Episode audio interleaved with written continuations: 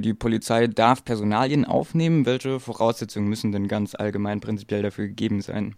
Ganz allgemein und prinzipiell kann man das nicht sagen. Es gibt verschiedene Tatbestände, nach denen die Polizei sogenannte Identitätsfeststellungen vornehmen kann.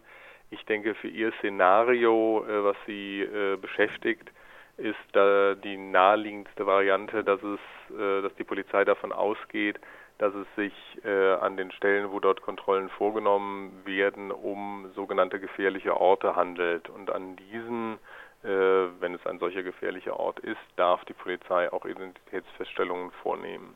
Das heißt dann, dass dort erfahrungsgemäß Straftäter sich verbergen, Personenstraftaten verabreden, vorbereiten oder verüben.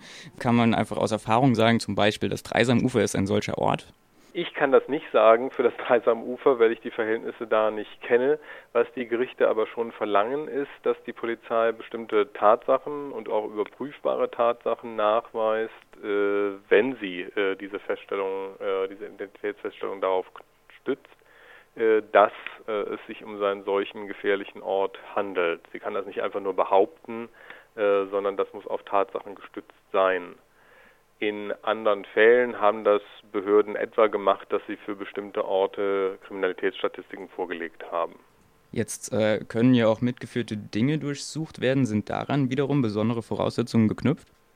Ja, die Anschlussmaßnahmen, äh, die ähm, sind, äh, da ist die Rechtsprechung ein bisschen restriktiver geworden, als es zunächst mal angenommen wurde.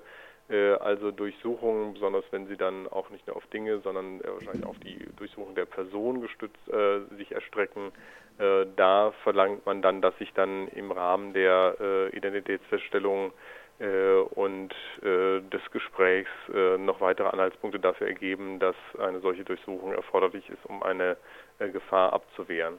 Grundsätzlich ist die Situation an diesen gefährlichen Orten aber so, dass eben auch ähm, jedenfalls Identitätsfeststellungen gleichsam äh, anlasslos vorgenommen werden können, weil die Idee ist, dass an diesen, dass diese Orte gleichsam abstrakt gefährlich sind und äh, dann kann man durch eben gezielte Eisenmaßnahmen versuchen, äh, dieser abstrakten Gefahr Herr zu werden, indem man ähm, denen, die da was äh, immer auch machen, was gegen die öffentliche Sicherheit und Ordnung verstößt, signalisiert, äh, dass es vielleicht kein so geeigneter Ort ist. Und das sind diese verdachtsunabhängigen Personenkontrollen, von denen genau. immer wieder die Rede ist. Ja. Mhm. So eine Durchsuchung ist ja dann doch auch ein Eingriff in Persönlichkeitsrechte. Liegt es dann bei den einzelnen Beamten, Beamtinnen, diese Abwägung zu treffen, ob das jetzt verhältnismäßig ist? Ja, natürlich liegt es äh, vor Ort bei den äh, Beamten. Äh, zu überprüfen, ob äh, einmal die Voraussetzungen überhaupt vorliegen ähm, und dann natürlich auch erstmal äh, diese Verhältnismäßigkeitsüberlegungen anzustellen. Diese Überlegungen sind aber vollständig gerichtlich überprüfbar. Also mh, hm, das ist jetzt nicht dem Belieben der Beamten überlassen, sondern sie müssen eben eine ähm, äh, Verhältnismäßigkeitserwägung vornehmen, aber auch eine Ermessenserwägung, äh, die dann einer gerichtlichen Kontrolle standhält. Und welche Möglichkeiten haben dann eben, äh, ich nenne es jetzt mal Betroffene von äh, solchen Kontrollen, eine, eine Überprüfung stattfinden zu lassen im Nachhinein? Also die ähm, Möglichkeiten des äh, Rechtsschutzes sind auch gegen diese Polizeimaßnahmen gegeben. Und ähm, ich denke, eine erste Möglichkeit wäre natürlich, dass man sich auch nochmal mit der Polizei in Verbindung setzt und äh, versucht, da die Dinge zu klären. Aber wenn das nicht zu klären ist, dann äh, ist auch durchaus möglich, äh, sich da an Gerichte zu wenden, äh, um eben feststellen zu lassen, dass wenn man den Eindruck hat, äh, dass die Polizei da nicht rechtmäßig gehandelt hat, äh, dass äh, diese Handlungen nicht rechtmäßig waren. Und ähm, bei Polizeimaßnahmen jedenfalls wird grundsätzlich auch dieser Rechtsschutz gewährt, und zwar auch dann, wenn die Maßnahme äh, sich eben schon erledigt hat, äh, weil man kann ja jetzt nicht mehr verhindern, äh, dass man durchsucht wird, und die Durchsuchung hat ja dann sehr wahrscheinlich stattgefunden. Äh, aber dann kann man trotzdem nachher feststellen lassen, äh, dass diese äh, Durchsuchungsanordnung rechtswidrig gewesen ist die Logik, mit der zum Beispiel Racial Profiling immer wieder äh, kritisiert wird, was ja schon nochmal eine ganz andere Sache ist, lässt sich ja aber auch ähm, einigermaßen analog darauf anwenden, weil wie wird denn sichergestellt, dass Menschen nicht einfach nur aufgrund ihres Aussehens kontrolliert werden, wodurch dann wiederum Stereotype reproduziert werden könnten?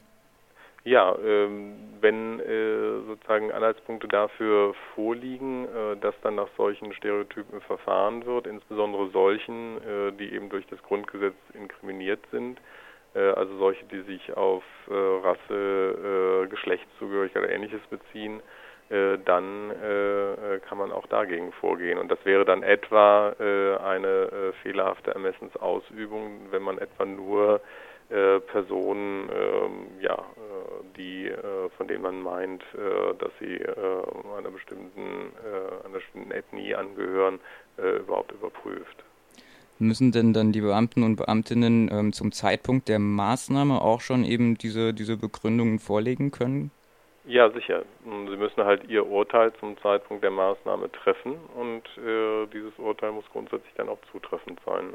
Das heißt, die Polizeibeamten müssen entweder darlegen können, warum dieser spezielle Ort, an dem die Person sich aufhält, diese Maßnahme rechtfertigt, oder dass die Person als solche dann ähm, verdächtig wirkt.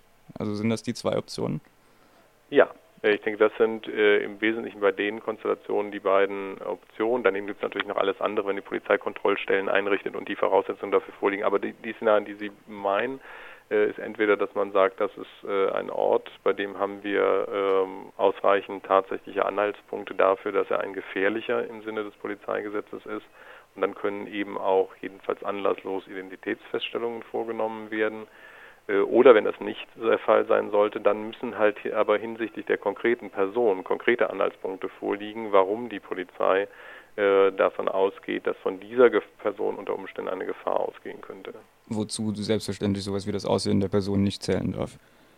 Ähm, ich denke, das Aussehen allein wird nicht ausreichen, äh, sondern da müssen weitere Anhaltspunkte vorliegen.